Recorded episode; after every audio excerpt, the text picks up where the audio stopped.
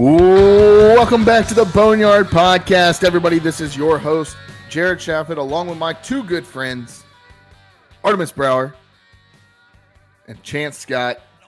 How are we doing, my friends? Great. Good, man. Good. Good, good. Good. Can't complain for a Monday.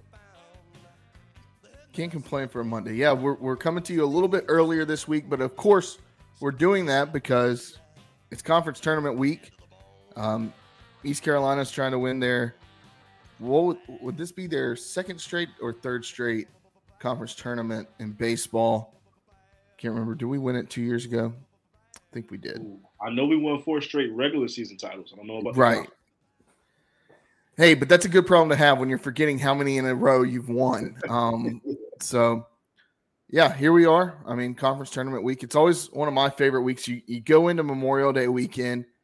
Always happens to be like this. I mean, it's always the same week as my birthday, so I always spend like my birthday watching college baseball, watching ECU baseball win. Um, so yeah, all in all, great week, great time to be with y'all and we, we hope you all enjoy this. The Boneyard Podcast is brought to you by the Variety Sports Podcast Network. Go check them out. Lots of good shows. Variety Sports Collegiate.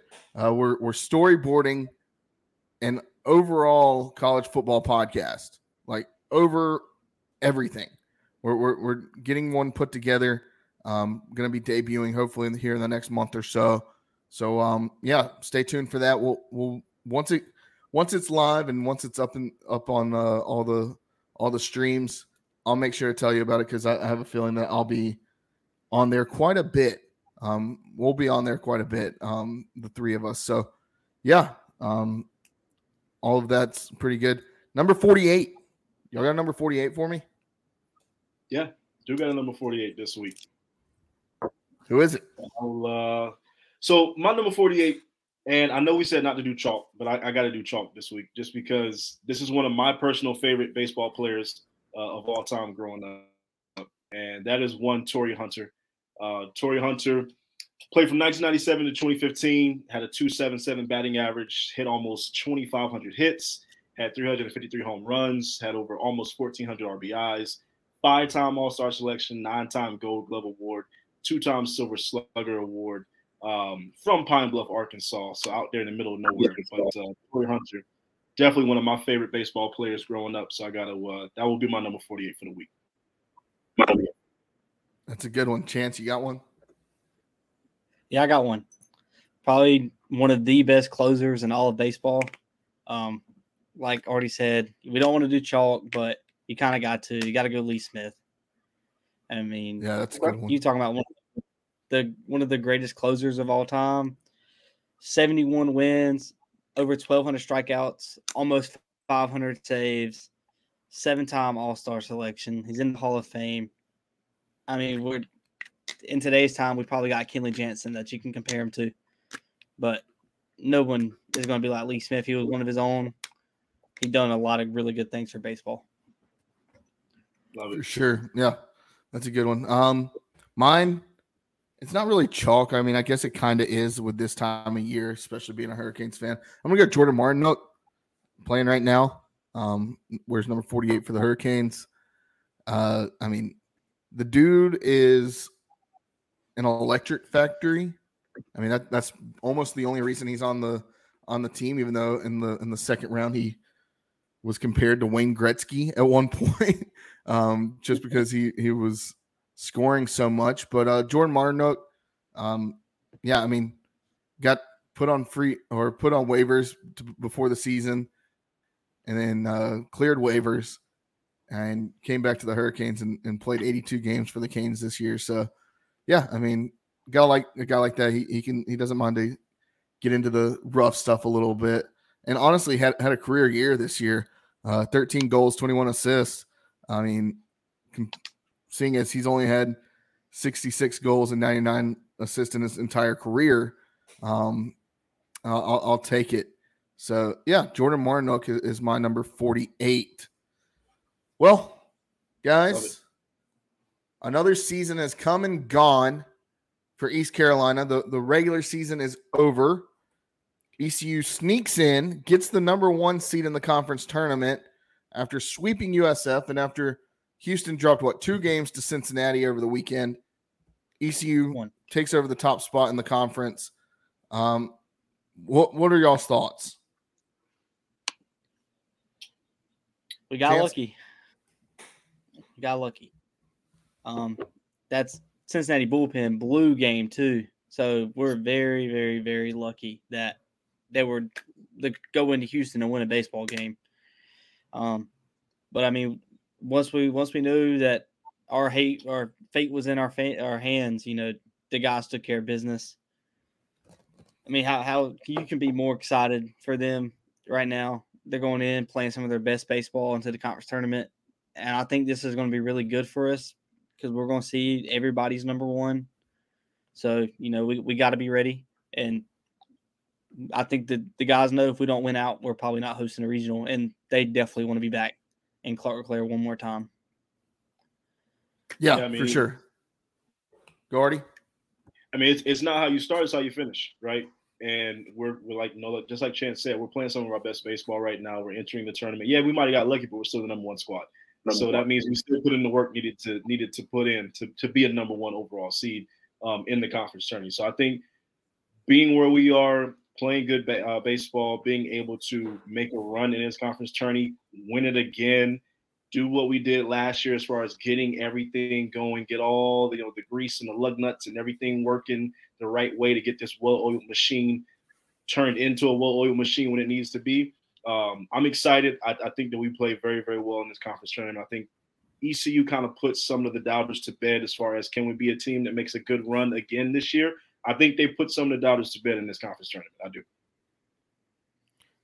Yeah, I mean, I I I think that the the bats have finally kind of started to wake up. They they go into these slumbers at times, and the bats over the weekend kind of woke up. It took them a little bit uh, later into games than maybe we would like at times, but um, I'm hoping that this this weekend we start seeing okay. Let's see some explosive outings. Don't use up all the runs, but let let's let's put the, some teams to bed early, right? Let, let's put them to bed and and, and run roll them when we can um, save your save your arms um, as as best as possible. And, and I think if you can get on the board early and often, then you're gonna you're gonna have a great week um, down in Clearwater. So yeah, I mean, I I think that that's the key to success. I mean, you you gotta win you gotta win the tournament, in my opinion, to to host. Kind of like what Chance said, but I, I think if you're able to to really kind of say, okay, we're the top team here, and kind of throw your weight around and and put put some blood on, on those uh, other teams. Yeah, I mean, I, I think you're I think you're going to be doing just fine. You, you got to come out and dominate though. Um, You don't want to play many close games in this tournament because that's when you're you're putting yourself through unnecessary stress at times. Don't do that to yourself in, in the conference tournament. You got to come out and you got you got to win and and you got to win decisively. I agree. 100%. And I think we come out and do that. I, I, think we actually, for the, you know, maybe the first time this season, come out and really flex our muscle and and show everybody, okay, it's it's postseason time. We're here. We we know who we are. We know what kind of program we've got. We're here. We're going to go ahead and flex our muscle a little bit and get right uh, for the, for these regions. For sure, I mean, for sure. And uh, go ahead, on, go ahead, Chance. hundred percent agree. Got to win. By a lot. Yeah, uh, yeah. And I mean, ECU's forty-one and fifteen um, going into the tournament. Uh, first game tomorrow against U- USF. What did we? Um, I, I, I'm not trying to cut you off, Jared. I just wish I remember what was our preseason predictions on on on the on the win totals. Do you remember? It was a while ago. I just I just wish I remembered what our what our preseason predictions were. for- Yeah, but you, you start throwing in you start throwing in numbers for like postseason too. I, I think I had, had like did you throw in postseason? yeah, like it, it was like fifty. I think I had like fifty six wins to make it to Omaha, and I mean that's looking like it, it would probably be. I mean that, that's gonna be high, but um, yeah, I mean I, I think I, I think we probably said close to 53, 54 wins overall gets the job done. I don't know. Maybe, maybe Izzy can go track that down. I'm just I'm just curious. I just remember that I just like I was like, damn, I remember that conversation we had when we did. We had a conversation. I think we we said we need to come back to it, and we'll have to have Izzy pull those numbers again. I also feel like Um, we did regular season and we did a did a postseason one too. I'm not sure, but it, pro- that's neither here nor there. I I, th- I think I probably said 46 wins in In regular regular season. season? Okay, I, I was very bullish on, on ECU. not that Um, far off. Not Yeah, that I 46 wins, and, and you're a top eight seed, I, I believe. Yeah, 46 wins would have been incredible. So So we had a lot of really close game losses too. I mean, Yeah, 46 probably it wasn't a bad guess. Yeah, I, I feel like I mean I, I think I took like the average of like what a top eight seed usually wins is like 46 or so. mhm. Um, I mean you play 56 games. Um, but yeah, I mean you you had a lot of tough losses and you you weren't really there's only one a couple games where I was like, oh, we just didn't have our stuff. We didn't compete that day. I mean, I go back early in the season against Duke. Um, those some of those games against Houston. I mean, you just don't compete. But outside of that, all Wichita the State- what's that? the whole Wichita State series did not Oh, yeah, show that- up.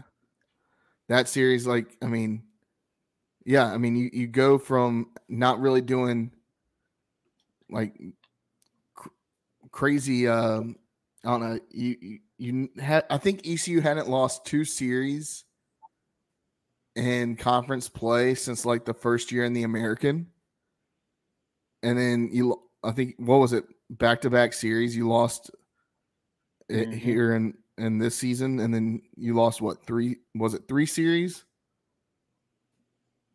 man there's so baseball so many moving parts and um i don't know i love it but hey now's when when you're you you've been battle tested all year now's when it's time to go okay let's stop playing around um so going into the conference tournament I'd like to hear y'all's predictions i mean chance any prediction on on what's going to happen this weekend I think we went out. i I, think we went out I think we're So- gonna get it started. I think we're getting started early. Artie Go ahead. Um, I think we dropped one. I think we I think we dropped one, but that's it. I think we only dropped one.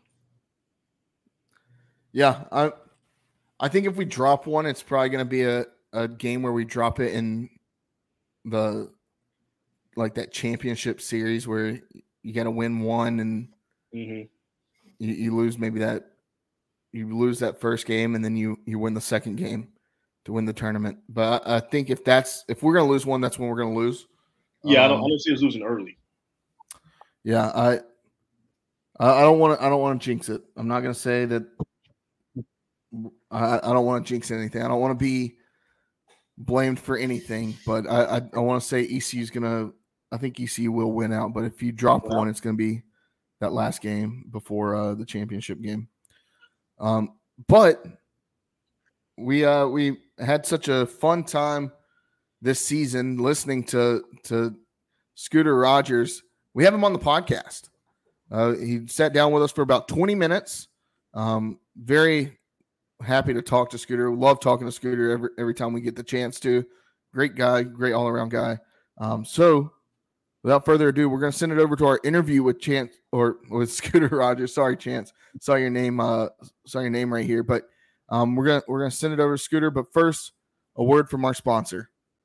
Let's be honest, you're here because you love sports. We love sports too. And our friends over at Row One Brand love sports as much as we do. Row One Brand sells sports wall art, sports gift watches, and vintage apparel with ornamental designs created from real game ticket stubs and vintage sports memorabilia in their collection. If you want some vintage Golden State Warriors memorabilia, they have that too.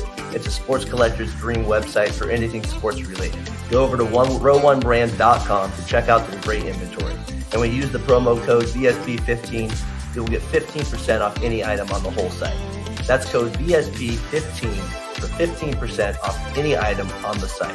So click on the link below and go check them out. Row One Brands, America's best vintage sports art, sports gifts.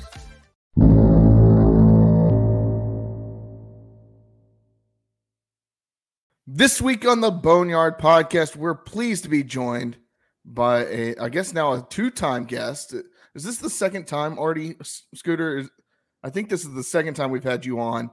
Uh, mm-hmm. Scooter Rogers, Scott Rogers, play-by-play voice of your East Carolina baseball Pirates. Welcome to the Boneyard Podcast. Welcome back, Scooter. How how are we doing, my friend? Doing good. It's a uh, lovely day here in Clearwater, Florida. I mean, I, I, don't I don't think you have many days where it's not lovely in Clearwater, Florida. Um, That's a good point.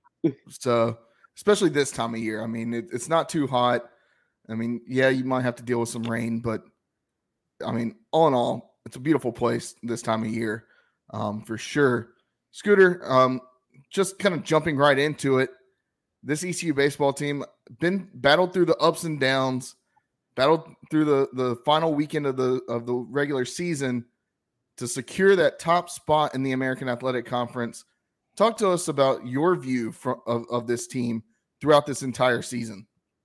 Yeah, I mean, you know, I've talked about it a lot with other people, just saying, you know, how much fight that this team shows year in and year out. Just because you know this team has come back in so many games this year, they've had to battle through so much adversity, especially in the the middle part of the season when you lose your top starter for a couple of weeks. And there's just so much about this team that it, it impresses me so much. And I think that's just one specialty of this ball club, almost like that chip on the shoulder kind of feeling to it. But uh, yeah, I mean, this weekend was awesome. You know, being able to get that sweep against South Florida to clinch the top spot, and uh, you know that shows you know the dominance of this program in the American over the past few years. Now that fourth straight regular season title, and uh, you know, going into this weekend, you know, you could feel the players knew what was at stake. They knew they had to get the job done. And even though they were behind in those first two games against South Florida, there was no panic at all. And then especially on Saturday when they knew what was at stake, they they knew what they had to do and, and went in there with a force to beat South Florida. For sure. Artie? Yeah, Scooter, I was just going to ask, you know, kind of staying on the same page with the conference tourney. You know, this has kind of been our realm, right? We've, we've dominated the American, four straight, you know, regular season titles. And do you think the conference tourney is going to be a challenge at all? And if so, who will challenge us? I think it is. You know, I, have told a lot of people this weekend. I was talking with someone from UCF in the elevator today, and we were just talking about how, you know, this is really the first year in a while that I don't think East Carolina comes in as the true dominant favorite of this tournament. You know, everybody knows Houston's really good.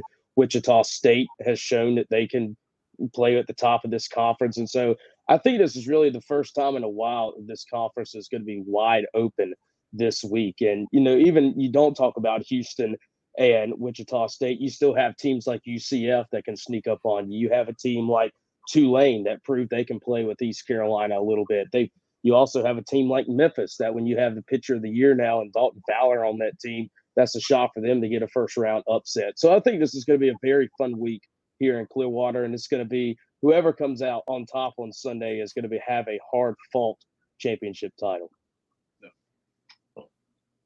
Chance. Um, I don't really have no questions for for Scoot. I mean, love the guy. He's a what a wonderful man. love to hear it. Uh, well, Scooter, then I, I, I wanted to ask you. I mean, we we've talked about we talked coming into the season about the pitching depth for ECU, and that's that's going to be tested. I mean, this week. I mean, it always is when you get to the postseason in college baseball. Um, I mean, Jake Hunter getting the start for Game One against South Florida. I mean, talk to us about uh, th- this pitching depth and who who's going to have to really step up this weekend um, on the mound for uh, for the Pirates to come away with with the championship. Yeah, and you know, you talk about that pitching depth. I think that's the one thing that sets East Carolina aside from everybody else in this tournament because you everybody has seen it all year. The bullpens for the rest of the teams in the American have not been very good this year, and so having that bullpen depth, I think, will be the clear thing that separates East Carolina from everybody else. But you talk about about guys stepping up this week. You know, Danny Beal has done that all season long. Wyatt Lunsford Shenkman has done that all season long. But you talk about Jake Hunter, that's going to be a guy who's going to have to step up, especially with the start tomorrow. You're going to have Zach Root, who has done a phenomenal job in his freshman year. Uh, it's going to be interesting to see if he gets a start or not once we get closer to the weekend, or you know, if we let's say we lose game one and you're on that brink of elimination, you know, you're obviously going to have to throw your best arms after that. And so, you know, whether it's a bullpen or a starter's role for Zach Root, you know, everybody's going to have to step up in that role. But as Cliff Godwin has put it over the past couple of weeks, going back to that mindset of, you know, going out and closing out innings, which was the mindset that this team had last year from a pitching standpoint. You go out, you pitch that first inning, you feel good. All right, go back out for that second inning, close it out. And that's a good mindset because it doesn't give you that kind of starter's mindset of, hey, I've got to go out here and get five or six innings. Go out there and get one inning at a time. And I think that's one thing that has helped this pitching staff this season, especially over the past couple of weeks. But, you know, like I said, Danny Beal, Wyatt Lunsford Cheap, and of course, Jake Hunter tomorrow. And everybody knows what Carter Spivey and Garrett Saylor has done this year as well. So, I mean, there's plenty of options down there. And that's not even talking about guys like Tyler Brott, who's in the back end of that bullpen. We haven't seen a lot. We haven't seen Eric Ritchie a ton over the past couple of weeks. And those are still guys that can give you quality outings whenever they come out of the pen. Gotcha. And Scooter, you know, I do want to ask you, kind of comparing, you know, this year's team to, to last year's team. You know, last year, obviously, we had our highs and lows. You know, started the year pretty dismal. We didn't went on that great run, that great streak that kind of led us to that deep, that deep postseason run uh, that we had last year. How would you compare this year's teams to last year? Does this year's team have that magical run in them? And if so, what also makes them different from last year's team? I think one thing that, you know, I'll start with what's different. You know, last year you had those big time players of a of a Zach Agnos. You had a Bryson Worrell out in center field. And I think one thing that's different between these two is you don't have that one, you know, dominant stud out there mm-hmm. like you had last year. And that's one thing I think that's a good thing because as you look this year, you know, with the all conference teams that just came out, pretty much swept the entire second team all conference. You had a couple guys on first team, but you don't have that player of the year. You don't have that pitcher of the year. You have really good ball players on this team, and they all play together. And when they do that, everybody is seeing that this team can have a lot of success. So to answer your first question, yes, I think this team definitely has what it takes to make a deep postseason run because this team plays together and there's so much selflessness as Cliff Godwin puts it on this team. Yeah. For sure. Sorry, I, I, thought my internet went out there for a second. Um, but yeah, I mean, this team has shown that. I mean, different guys have stepped up at at different times throughout the season. Um, now, one guy that's kind of been, I mean, red hot lately, and he's a friend of the podcast, Josh Moylan. Um, talk about what he brings to this team. I mean, I, I feel like he's really vaulted himself into, I mean, high high pick potential in, in the MLB draft. Uh, talk talk about Josh Moylan a little bit more. Yeah, Josh is, uh, you know, as you said, he's been very hot as of late. Um, you know, he always brings that power aspect to the plate. You know, we talk about Moylan, we talk about Alec Makarevich. Every time they step into the box, they have that power potential from them. But when you have a guy that's hot with that power potential, that's obviously a good thing. And everyone saw what Moylan did his freshman year, especially at the end of the year, had a really good postseason during that regional run, had a really good freshman year overall. And now that he's starting to get back into the feel of things, we've seen that since the beginning of the year. You know, he's been a pretty consistent hitter this season. Um, but as you said, he's turned it on over the past couple of weeks. And so if you can get him hot, you know, obviously defense has been really good with him at first base as well. And, you know, as we've seen in this conference, having a good defense is a very key thing because there's not a lot of good defenses in this conference right now. And so I think that's that's one thing with Josh Moylan. His defense has been good. That offense is starting to to really pick up. And as as we have said, me and Coach O have said this, when Josh Moylan's hot, that's a dangerous first baseman you have. And Scooter, I, I, I do kind of want to ask you, you know, the, the thorn in our side this season has been Campbell, right? That's that's been the one team that's been excellent that we just haven't been able to get over on. Um, kind of want to ask you, pick your brain a little bit about about them. Why do you think we weren't able to get over the hump when it came to playing Campbell? Because all those games were phenomenal, they were close, but we just mm-hmm. we just couldn't get it done. So what do you what do you think went into that? I don't know, man. Uh, that that Campbell team is really good. I think you know they are they are clearly a team that could make a deep postseason run this year. Um, you know, they've just got so much hitting in that lineup, and I think that's it's, it showed in the games. You know, with them being one run games, they've just out hit us a little bit in those games. But they were all of them were such fun games to be a part of. I mean, you had an extra inning game back in February. You had the I think it was two one when they played in Fayetteville, and then of course that crazy game last week in Greenville. But you know that Campbell team is there. I think Campbell and East Carolina are so even. They've played. They've showed that in the games they've played, and you know that's a game. Obviously, they've beaten us three times, but you know if East Carolina were to play them, let's say four or five more times this year, East Carolina I think would win at least three of those games. I think just in those games they just played a little bit better than East Carolina did, not by much, just a tad bit better. Um, but that's a uh, that's a postseason matchup. You know, let's say those two met in a regional. I mean, what an atmosphere that yeah. would be in the postseason with weekend guys throwing in it. But uh, yeah, it's going to be interesting to see how the Camels do in the postseason because I mean, last year they got sent to Tennessee in that regional, and so I think a big thing on how they do is going to be see is to be where they get sent this year. Thanks. Now, Scooter, you're you're in Florida. I mean, have, have, you got a chance to go out on the beach yet and and get some relaxation water, time? Man. water. I have not made it out onto the beach yet.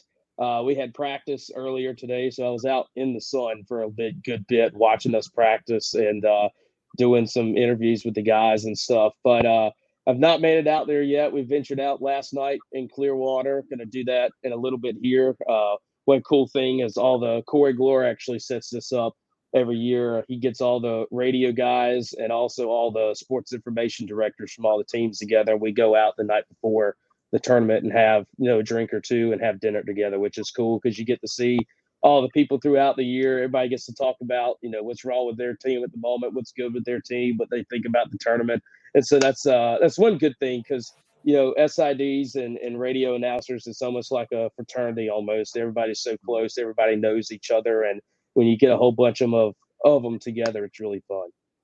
Awesome. And you know, kind of kind of running off of that, like you, you've been in the booth now for for a few years. Are there any traditions that you do? Anything, any any must dos when you're out of town or on the road, even before ECU game? What are, what are some of the traditions that Scooter's doing? One of the things that I have done, especially on road trips, is I always try to eat at at least one local restaurant to get that local flavor. Yeah, just the just the experience because you never know, you know, if you're ever going to be back. Like this year, we went to Cincinnati more than likely we'll never get to go back to Cincinnati. Uh, Houston's another one, which I mean, we probably will never ever go back to Houston the way it looks. And so just being able to do that this week here in Clearwater, uh, since we're 30 minutes away from Tropicana Field, the Tampa Bay Rays are home all week. So one of these off days this week, we're going to try to get over there to see a game. Um, you know, when we were in Houston this year, went to, and saw opening night with the Astros and White Sox. Uh, when we were in Cincinnati, went to a Reds game, and just being able to take advantage of those opportunities because you never know when you're going to be able to say you went to opening day again for Major League Baseball when you went to a Cincinnati Reds game, and so just try to take advantage of every opportunity you get on these road trips. Awesome. For sure, and you, you know we're foodies on, on this podcast, so yeah, here we are. Uh, be- best food uh, in, in, the conference that you've had so far, and then I got to ask, hmm. in Cincinnati, did you did you go to Skyline? Did you get the chili on on your on your spaghetti? no, no, uh, no, no Skyline chili for uh, me. Uh, I, I, my stomach starts to turn as soon as I look at it. It's just just not my thing. Uh, best food in the conference. That's a uh, that's an interesting one. Obviously, we went to Cincinnati and Houston this year uh, South Florida this past week. Of course, went to all the other trips last year. That one's uh, that's an interesting one. Um, it's really a toss up. I mean, I haven't had a bad place anywhere. Now, it's not really in the conference, but here in Clearwater is hard to beat because there's so many options that you can get. And if I had to, if I had to top it out at the end of the year, I think Clearwater would probably be at the top of the list. Ooh, okay. Okay. Yep. For sure. We we all we all have a spot here in Clearwater. It's called the Brown Boxer. It is the it's kind of like a tiebreakers, uh, almost old O'Cool's field, like back in Greenville. Well, don't so, get me started uh, on O'Cool's. All right, I know, I know. it's it's got that feel to it, and so it, it makes us feel right back at home in Greenville almost. I, I have pictures of me in my in my cap and gown out front of O'Cool's. That's how much I went to O'Cool's in college. Um, it was a that was a sad day when that place closed. R.I.P. Wednesday night Singo. If, if, the real ones know. The real ones know.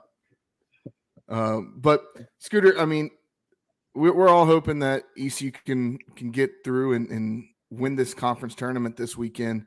Um, now, looking at it, ECU's kind of right there on on the cut line on whether they're going to host a regional, whether they're not.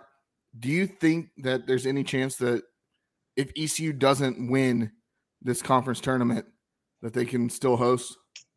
I think there's a very small chance that could happen. Um, you know, I, I, pretty much think they have to win the tournament to be able to do it, and even then, it's going to be close. You know, you look at you know our quad one record right now, which is four and six, which is better than it was last season, but also this conference was a little bit better last season as well. That's the one thing I think that might that is going to prevent us from hosting if we do not is just because of this conference record right now. Because you look at, you know, I think the next highest RPI in our conference after us is maybe 90 or 100. Um, and so there's just there's just not anything in that in this conference that could boost you. I mean, last weekend at South Florida, I think we gained three points for all three wins of that series, and so that right there shows that you know you're winning, you're playing a road game, and you're getting one point. Um, you know that's one thing, but that's one good thing about the American next year is with the teams coming in. Um, you know, you look at Charlotte, UTSA, Florida Atlantic. Those those teams are going to provide a a big RPI boost from a conference perspective, and so hopefully in the future, this is one problem that the American will not have to deal with as much. And Scooter, I, I do have another like kind of fun, interesting question that I've, I've always wondered because I know you know Clark LeClair is known for being one of the best venues in the country, right?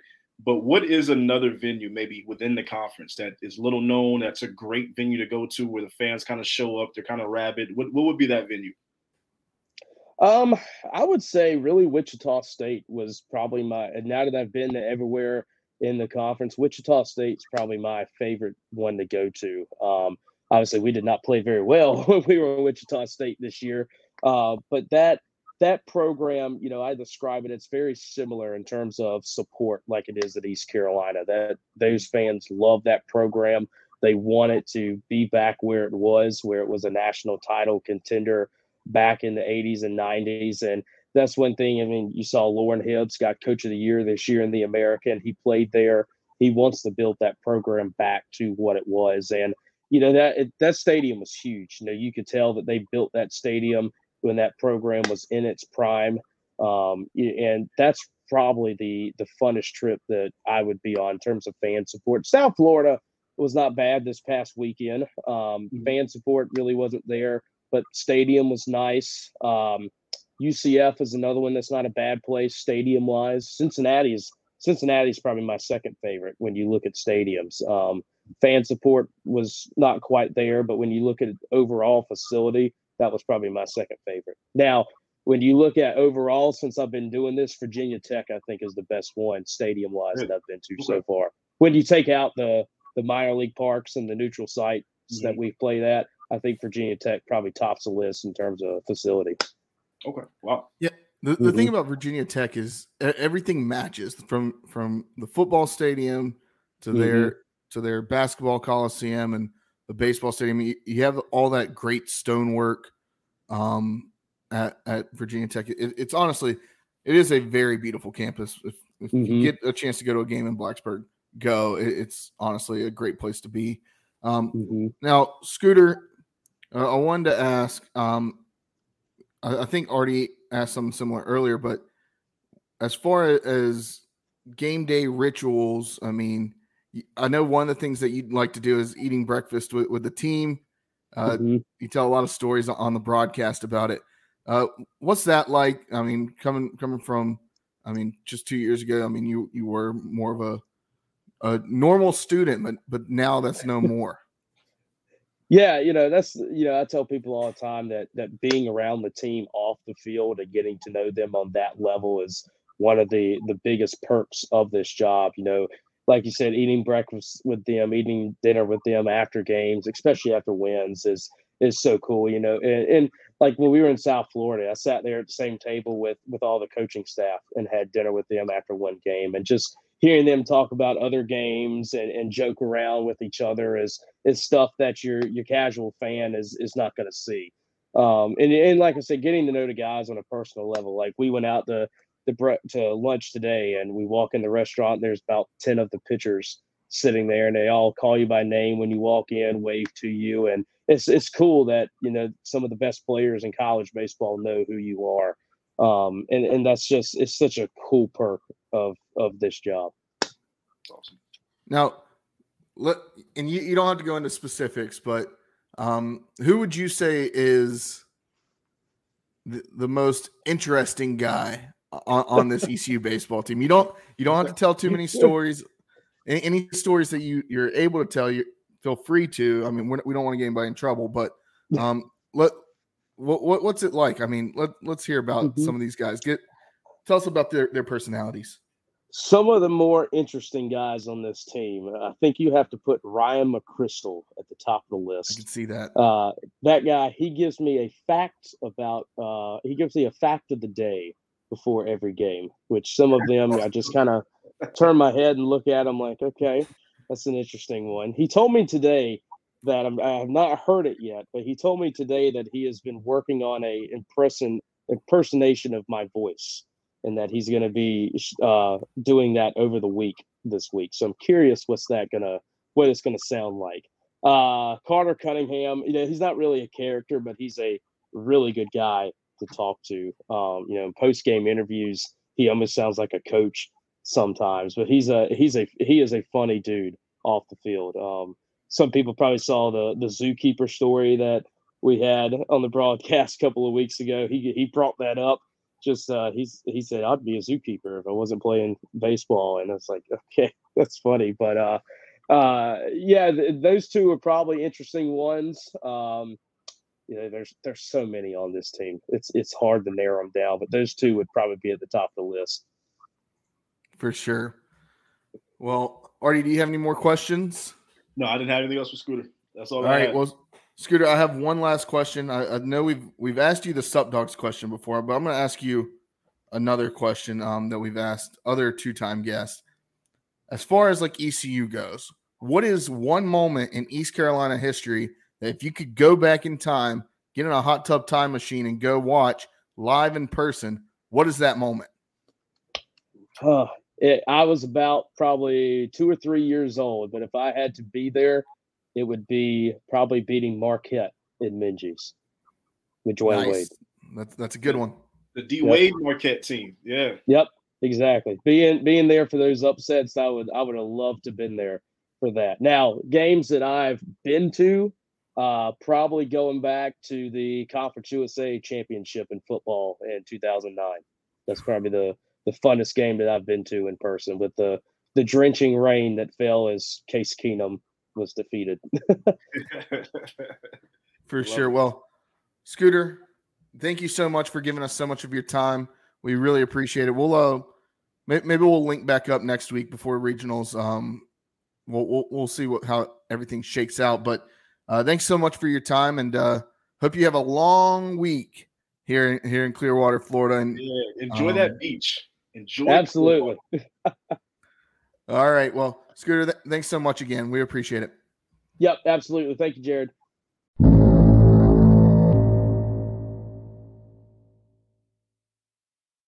Once again, that was our interview with Scooter Rogers, play by play voice of your East Carolina Pirates.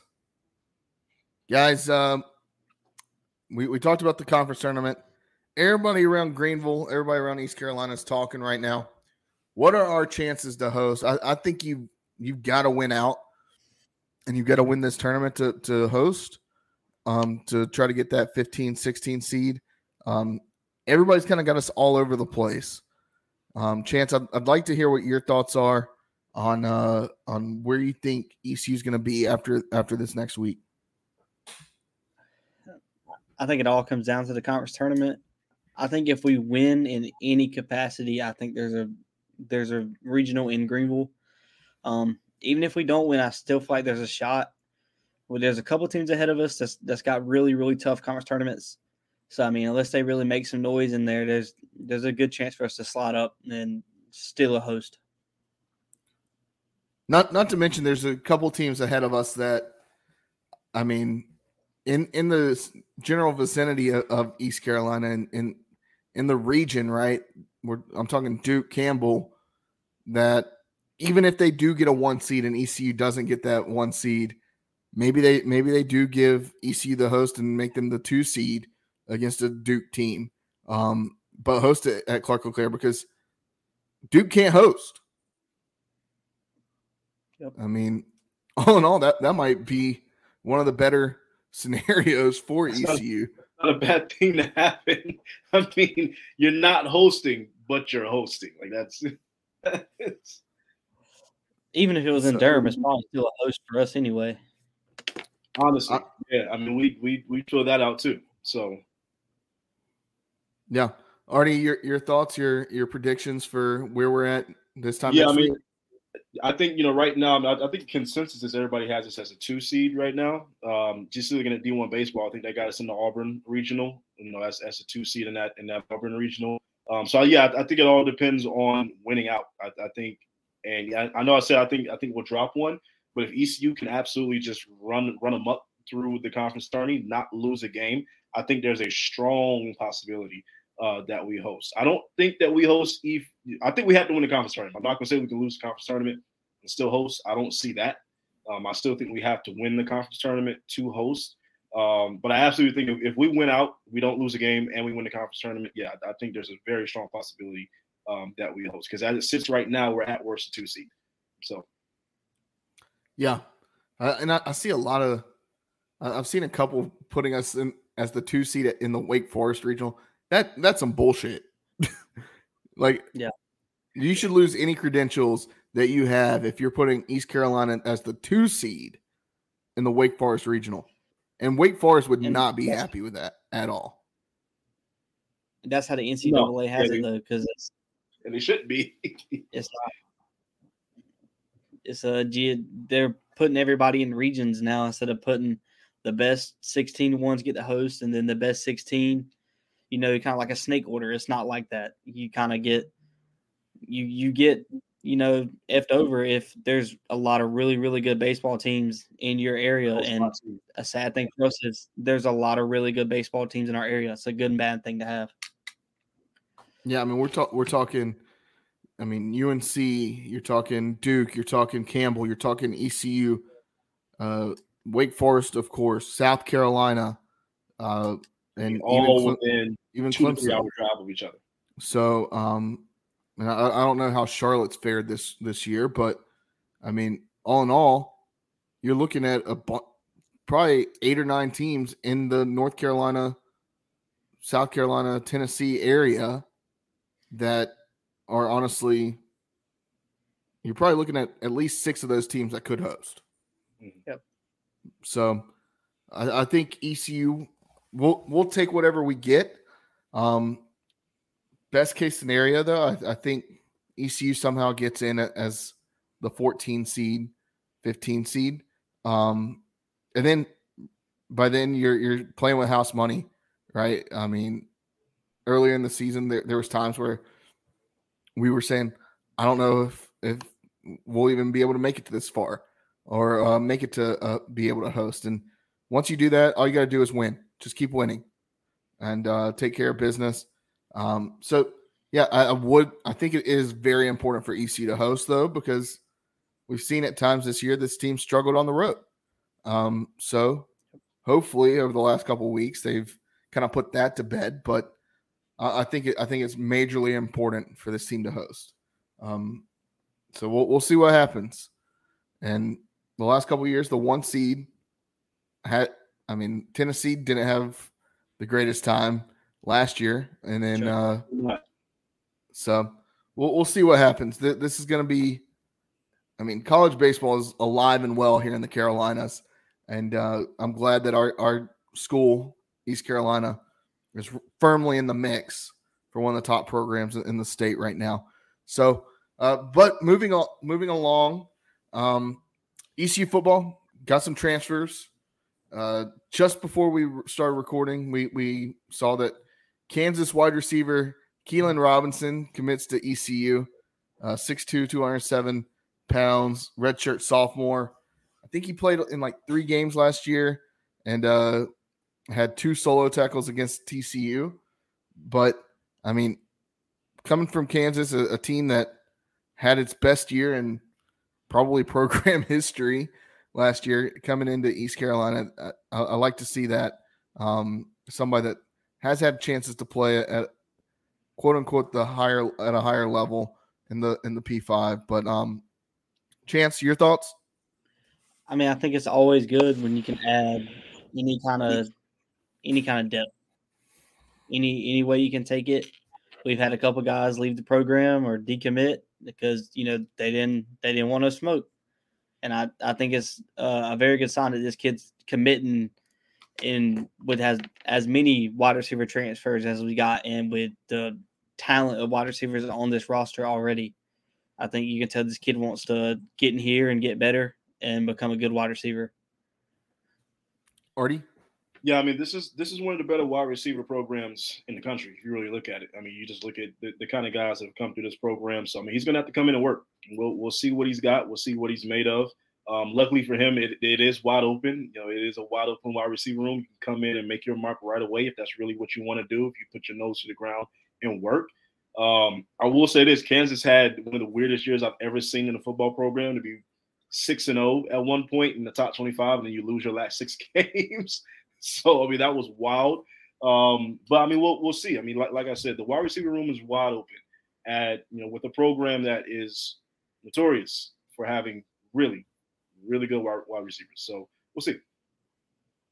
For sure, and then uh, special teams gets a little bit of a boost. Mississippi State transfer punter Archer Trafford, 6'2", 240 pound redshirt sophomore, um, transferring in from Mississippi State.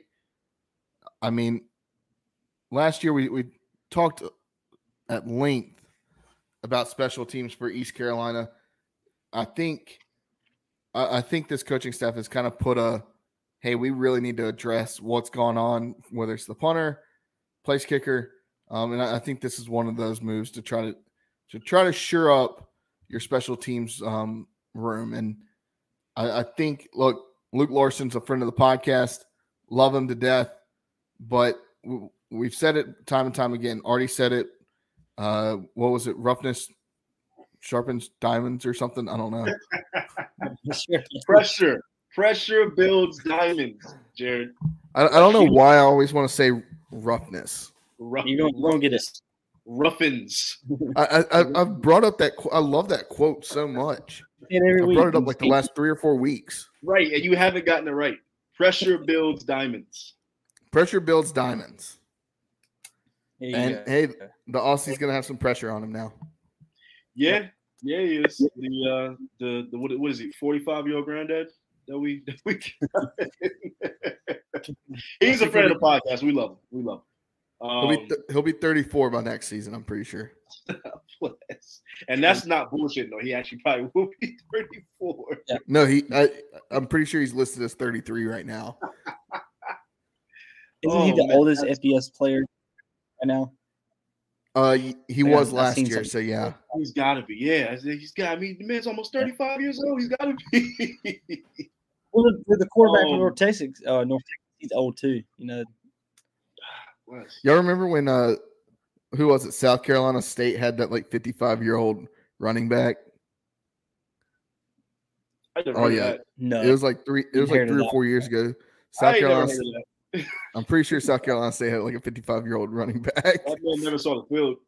I can promise you that. Uh, that Here, let, y'all keep talking. Let me look it up. That would have been all over Sports Center for days. It was. Five year old running back touched the field for his for a college football program? I don't know. Getting Maybe, back, I do love. The, uh, was that? I do love the addition of this punter, though. I do love it. We, we need it. We need competition. We here it is it at all costs. Here it is. Joe Thomas. Joe Thomas, 55 year old running back from South Carolina State. this was in field, though. This was in 2016. His son played for the Green Bay Packers. On Saturday afternoon, Joe Thomas fulfilled his lifelong dream of playing college football. 55 year old who had, has practiced with South Carolina State for the better part of four seasons, carried the ball for three yards in the first quarter of the Bulldogs game. Oh, well, it was one of those like make a wish things. Okay, you could have been real about it. Come on, Jared. I mean, he's still 55, like, Artie. like, come on, you had, you was talking to me like he was actually on the roster. Like, I, actually, like, I mean, he was on the roster, practicing every like, single day in the trenches. He was he was practicing with them. Practicing with them. Okay. All, all I'm saying is, I mean, it's it's a pretty cool, pretty cool deal. Hey, yeah. At least I knew that it had happened. Come on, give me give me credit for that. At least I knew that that was a thing. Me beat there. Joe Thomas. I'm not holding my breath on special teams, though. That's that's the last thing I'll say about that. We just gonna have to see with the special teams. We'll see what this coaching staff is cooked up. Trying to find out any more information I can about Joe Thomas. We don't care about Joe Thomas, bro. We can move off Joe Thomas. Artie, Joe Thomas looks like how you're gonna look in about 30 years. Well, he must be a very good looking man. We care about Archer. uh, all right. Let's start wrapping it up. Uh, walk the plank. Y'all have a walk the plank? Oh, do I, I might have one by the by the time y'all are done. Y'all go ahead. Chance. I don't remember. I feel like I did, but now I can't remember. Oh, it's gonna come to me. Um, it's not good. I'll probably say mine is look, as a fan of a hockey team that has had so many jokes made about it for being in the South and not knowing hockey and not having fans, the whole deal with the Arizona Coyotes, where this is like the third time you brought this up. Did I talk about this last week? no, you it's like official months ago. But it's like this is What's official, that? official though. Yeah, like this is official. They voted last week on new arena, on like a new arena in Arizona, and it failed. And the NHL is going to do whatever they can to keep a, a team there after doing all that they could multiple times now to keep team to keep, to keep the team there. And honestly, I mean, it just shows there's no support for this team. They can't even sell out the 5,000 seats that they have in a college hockey arena. So all I'm going to say is move the damn team. Move, I don't care if you move them to damn uh, Arkansas. Move the damn team. I'm sorry. Like, move the team. The, the it's it's best for everybody. Nobody wants to see the the shit show that it is of hockey in in the desert.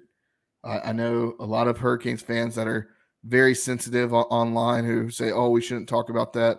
We were there a couple years ago." Yeah, we were there a couple years ago, and nobody was trying to save us. Nobody was trying to save us. So, um, honestly, at the end of the day, screw them. Hurricanes had, were the number two team in attendance this year. Screw them. Um, so yeah, Coyotes, NHL, walk the damn plank. I will. I will say I, I do have one just because I want to pick on them um, and that's Boston sports as as a whole. Your teams are really shit in the bed right now. like they they really are letting you down. And as someone that is not from Boston, it makes me very happy to know that they're miserable sports fans right now. Your Bruins let you down. Your Celtics are losing to the number eight seed. They're going to get swept by Jimmy Himothy Butler. Um, your Patriots, the dynasty's over. And the Red Sox, they'll be back at some point, but it won't be this year. So Boston sports, you guys are just awful, and I love to see it. All y'all can walk the plank. How I feel about Philly sports. Walk the plank, Izzy. nah, it's terrible. it hit me that's now. For last week. That's for last week. Figured it Go out. Go ahead, Chance. It's the University of Campbell. you can't host a regional. You, you're this good You've worked this hard. Coach Harris worked this hard, and you're not even gonna be able to get a host in Buies Creek. They've already submitted their their ticket, and if they host, it's going to be at the uh, stadium in Fayetteville.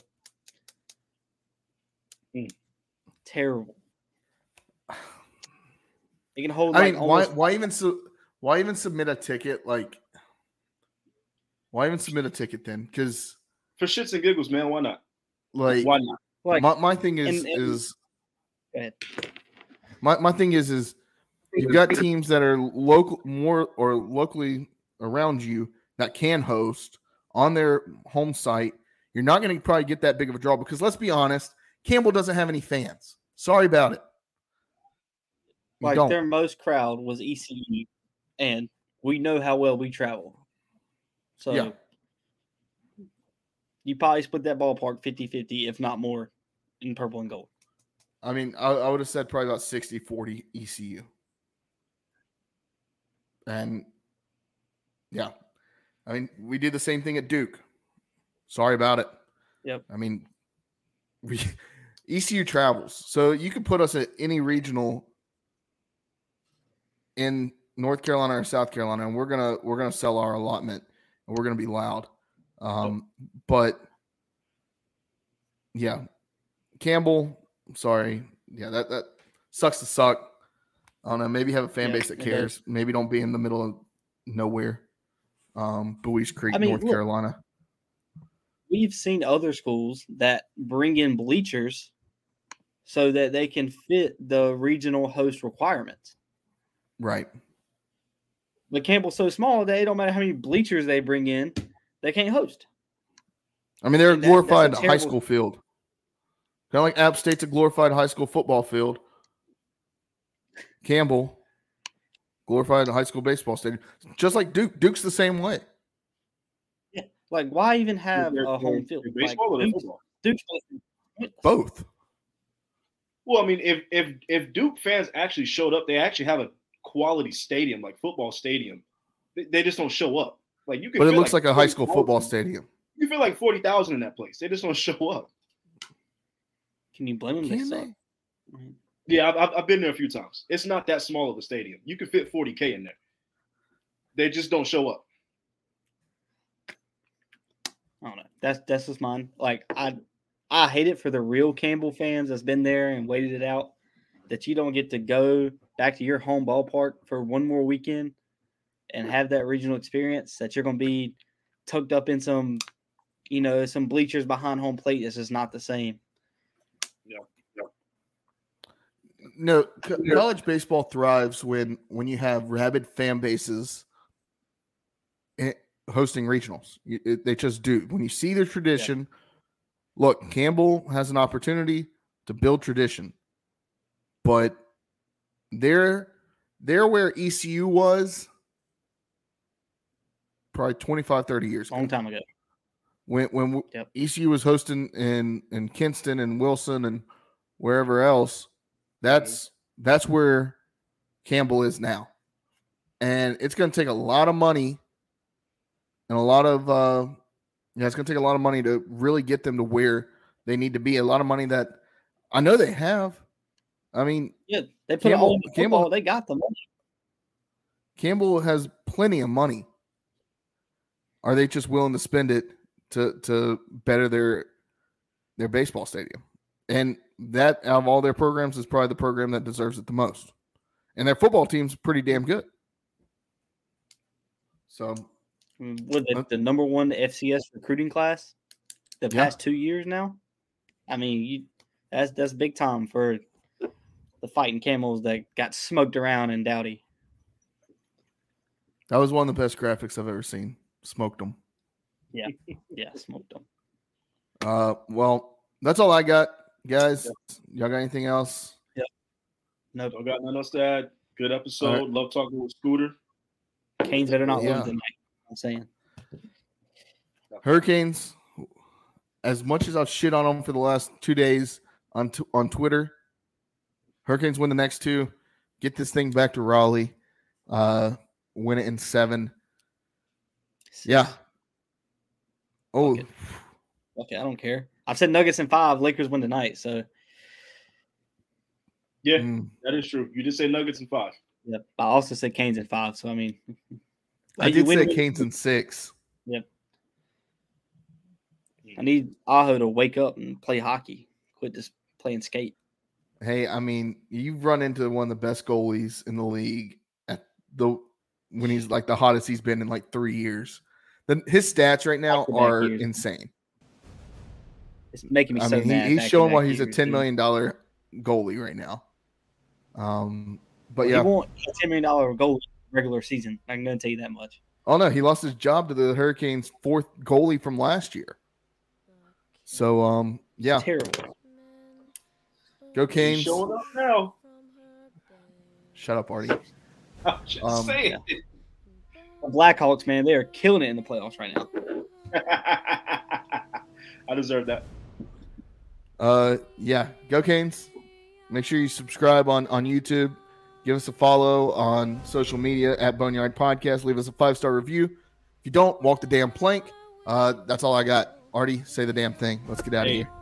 Wash your hands, wash your butts, folks. Pirate Nation. Until next week. Love y'all. Deuce. Peace.